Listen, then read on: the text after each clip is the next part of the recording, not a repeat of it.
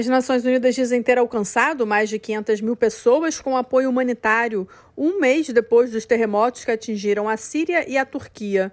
Os tremores deixaram mais de cinquenta mil mortos. Além das vítimas que perderam a vida, também estão milhares de feridos e uma destruição em grande escala de edifícios e outras infraestruturas essenciais.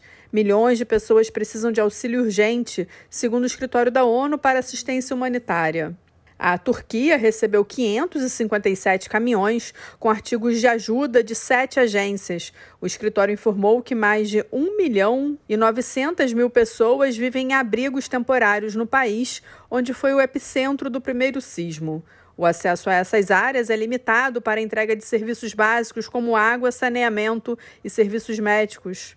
No nordeste da Síria, foram confirmados quinhentos e oitenta e três caminhões com ajuda. Cerca de dois vírgula cinco milhões de crianças precisam de assistência humanitária urgente na região. Nos dois países, a estimativa é que oitocentos e cinquenta mil crianças continuam deslocadas após terem sido forçadas a abandonar as suas casas danificadas ou destruídas. O Unicef diz que o número total de menores mortos e feridos durante os terremotos não foi confirmado, mas é provável que sejam milhares. O impacto dos sismos nas crianças e nas famílias da região tem sido catastrófico, deixando centenas de milhares de pessoas vivendo em condições precárias em abrigos temporários. Da ONU News em Nova York, Ana Paula Loureiro.